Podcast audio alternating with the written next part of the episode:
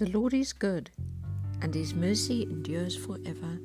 You are listening to Take 5 with Alex. This morning I want to read to you a passage out of Acts, out of the message version. It's entitled Fearless Confidence. Just listen to it. It seems to me just so apt for this time that we're living in. And I think the prayer in there ought to be the prayer that every one of us prays as well. Hearing the report, they lifted their voices in a wonderful harmony in prayer. Strong God, you made heaven and earth and sea and everything in them. By the Holy Spirit, you spoke through the mouth of your servant and our father David. Why the big noise, nations? Why the mean plots, peoples?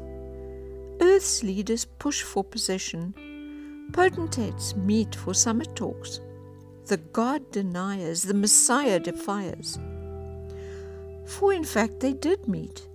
Herod and Pontius Pilate with the nations and peoples, even Israel itself, met in this very city to plot against your holy Son Jesus, the one you made Messiah, to carry out the plans long ago set in motion.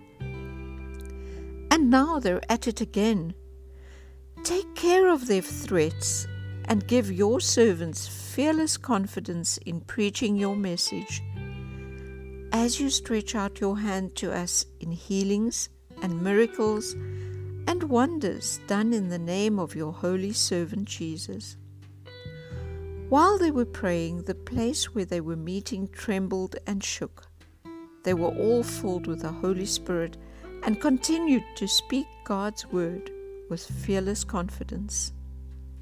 Let our prayer be today that we can speak God's word with fearless confidence too, so that we can reach those who have never heard His word, so that they too can be saved and receive freedom from Jesus.